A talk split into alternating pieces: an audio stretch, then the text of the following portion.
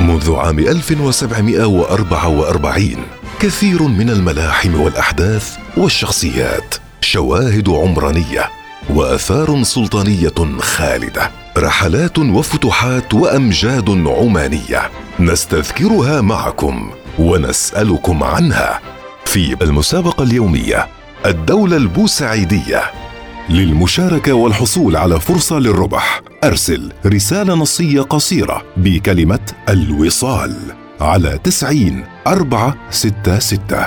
السلام عليكم ورحمة الله وبركاته. أهلا بكم مستمعين الكرام. ما هي المدينة التي استبسل في الدفاع عنها الوالي أحمد بن سعيد وطرد الفرس منها في عام 1744 صحار هي المدينة التي استبسل في الدفاع عنها واليها أحمد بن سعيد البوسعيدي بعد حصار خانق لمدة تسعة أشهر في قلعتها الشامخة واستطاع طرد الفرس منها في عام 1744 وتوج بعد هذا النصر بمفاتيح الحكم والإمامة لجهوده العظيمة وهمته الوقادة في الدفاع عنها واستكمل من هناك تحرير بقية المدن العمانية وطرد المعتدي الخارجي وقاد مهمة تحقيق الوحدة الداخلية. ويؤكد مؤرخ الدولة البوسعيدية ابن رزيق في كتابه الفتح المبين في سيرة السادة البوسعيديين يؤكد الجهود العظيمة التي قام بها الإمام الحميد أحمد بن سعيد في دحر المعتدي الخارجي حيث يقول لولاه لصارت عمان وأهلها في حكم العجم واضحوا هم الملوك وأهل عمان لهم كسائر الخدم فجرع أكثرهم كأس الحمام. لما أحاطوا بصحار وكانوا ستين الفا أو يزيدون في المقدار صالحوه لما رأوا عزيمته أحد من حد السيف ورجعوا إلى بلادهم أذلة من بعد العزازة وأخرج من كان منهم بمسقط. فأتوه إلى بركة وهم صاغرون وكان ما كان عليهم إذ هم بذلك جديرون.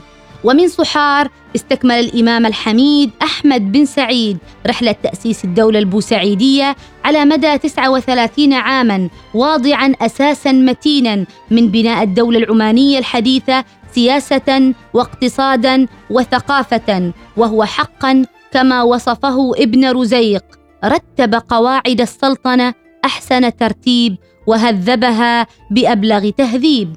عموما تعد مدينة صحار من الحواضر البارزة في التاريخ العماني وتذكر باعتبارها واحدة من أهم المدن التي قامت بدور تاريخي عريق فكانت مركزا سياسيا وفكريا وحضاريا واقتصاديا وسوقا من أسواق العرب منذ العصر الجاهلي قبل ظهور الإسلام كما كانت عاصمة لعمان في فترات تاريخية ماضية وهي التي استقبلت موفد النبي صلى الله عليه وسلم الصحابي عمرو بن العاص إلى أهل عمان حاملا رسالته الكريمة التي تدعوهم للدخول إلى الإسلام حيث استقبل ملكا عمان عبد وجيفر ابني الجلندة عمرو بن العاص في هذه المدينة واستلم رسالة الرسول صلى الله عليه وسلم.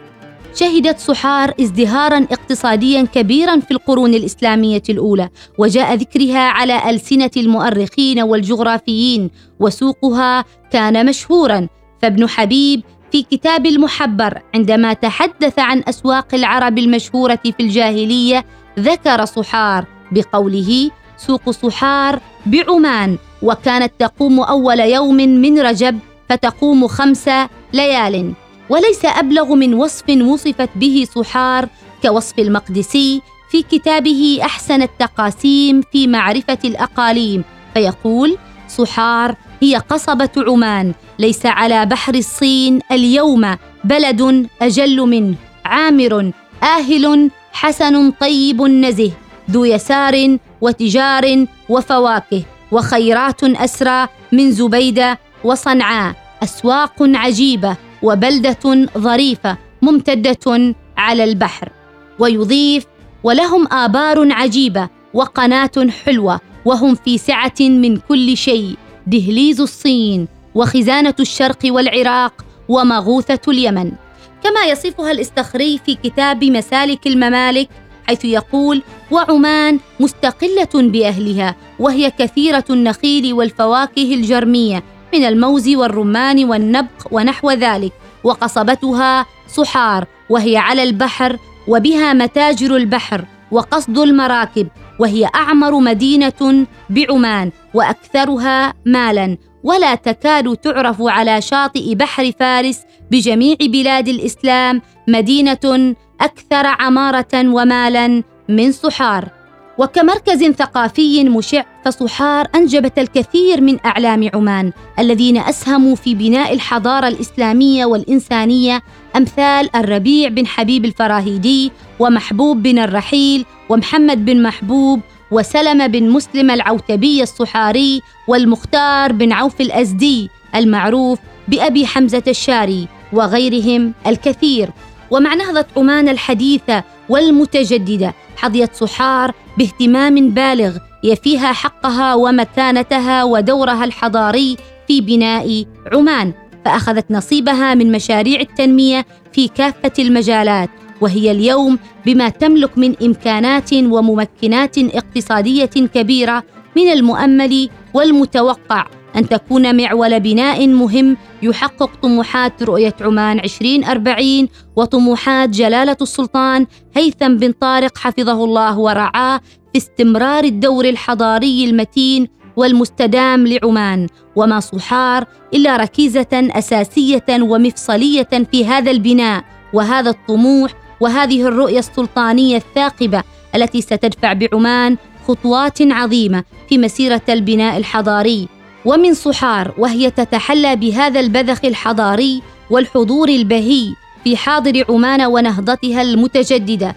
طل علينا جلالة السلطان هيثم بن طارق المعظم وحرمه السيد الجليله عهد بنت عبد الله البوسعيدية. حفظهما الله ورعاهما احتفالا بمرور أربع سنوات. من عهد جلالته الميمون وهو يكمل قيادة عمان العظيمة شعبا ومنجزا ماضيا وحاضرا ومستقبلا إلى النماء والبهاء والرخاء بعون الله وتوفيقه. نلقاكم في الحلقة القادمة. المسابقة اليومية الدولة البوسعيدية.